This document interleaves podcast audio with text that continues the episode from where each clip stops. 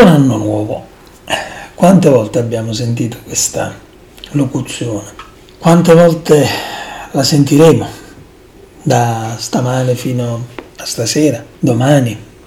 Perché è un modo per augurarsi che il nuovo anno sia migliore rispetto a quello appena passato.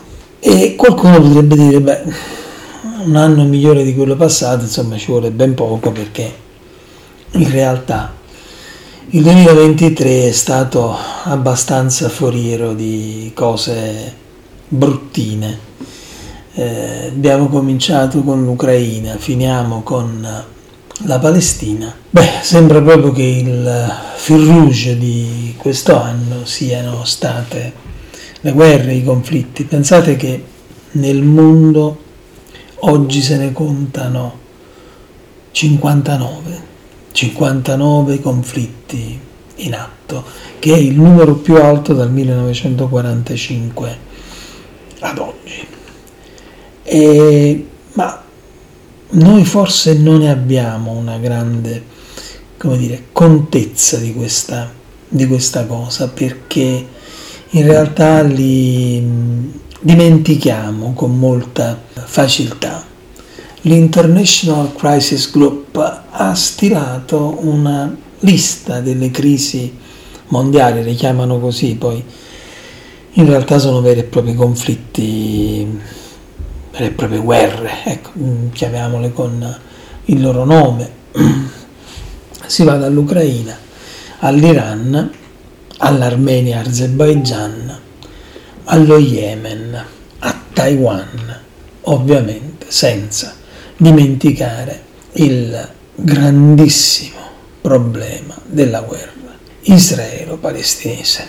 Ecco, se noi guardiamo questa ideale cartina di questi conflitti, escluso il discorso Ucraina-Russia, eh, il resto vediamo che eh, sono conflitti che si snodano in parti del globo che noi riteniamo non certo sempre a giusta ragione terzo mondo, quarto mondo.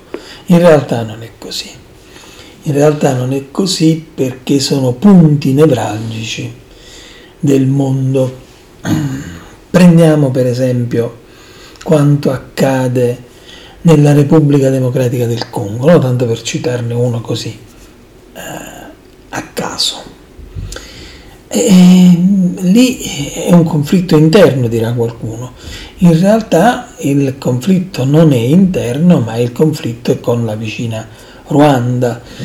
E ehm, le guerre che qui abbiamo elencato sono tutte guerre di territorio, cioè sono tutte guerre che ancora oggi nel 2023, domani sarà 2024, sono tutte guerre che si tengono perché sono, ci sono territori contesi, ci sono territori contesi e sicuramente ci sono risorse economiche, ma ci sono anche, come dire, vere e proprie guerre di potere.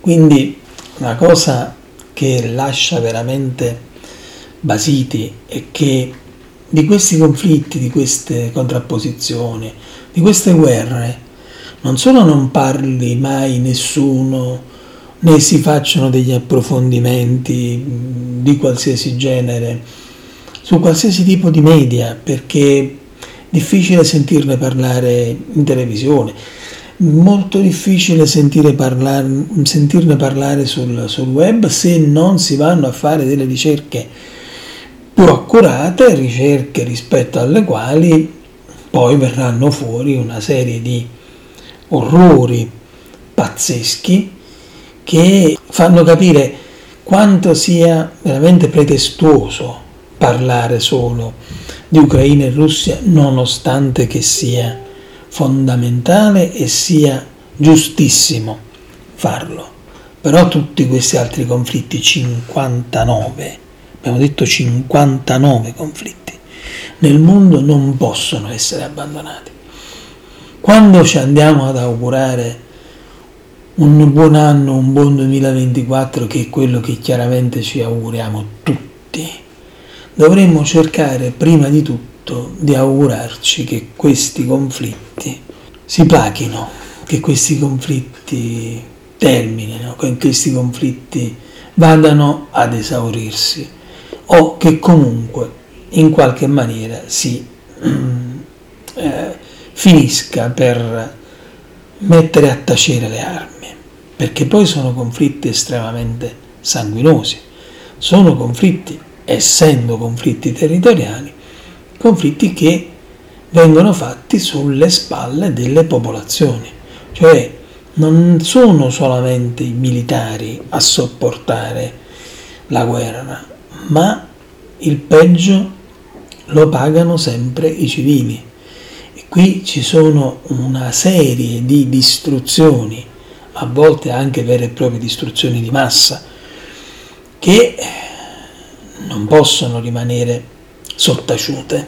Per cui noi ci auguriamo una cosa, noi ci auguriamo che finalmente il nuovo anno possa individuare un organismo, un consesso di eh, stati che in qualche maniera abbiano la volontà di sedersi, abbiano la volontà di guardarsi negli occhi, abbiano la volontà di dire così il mondo non può andare avanti.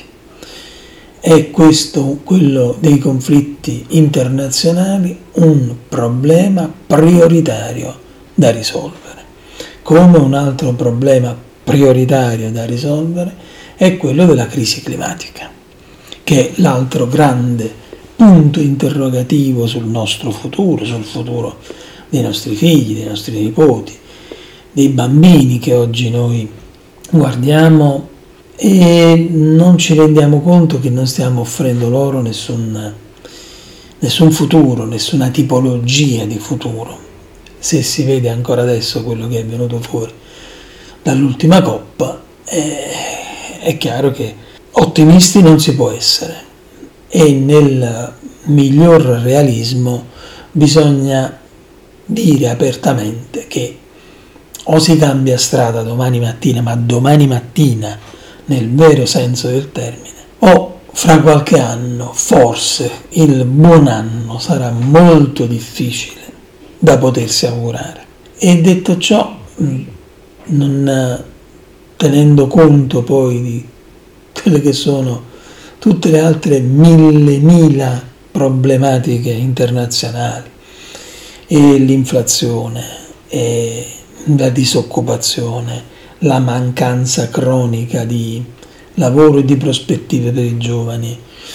E l'espulsione dal mondo produttivo di tanti uomini e donne che a volte non raggiungono nemmeno i 50 anni o sono in una fascia critica fra i 50 e i 60 anni, con un sistema pensionistico che ormai è completamente saltato quasi dappertutto, il welfare che non esiste più quasi in nessuna parte del mondo, sicuramente non esiste più in Italia. E insomma, come ce lo dobbiamo augurare questo nuovo anno? Ce lo dobbiamo augurare in senso di inversione di tendenze. Inversione di tendenza in tutte queste cose che abbiamo elencate, che qualcuno potrà ritenere, come dire, un elenco di cose brutte, ma sta a noi far sì che queste cose brutte possano diventare poi invece in eh, maniera opportuna delle cose belle perché un problema è tale fin quando non lo si affronta. Nel momento in cui lo si affronta poi una risoluzione alla fine la si trova sempre.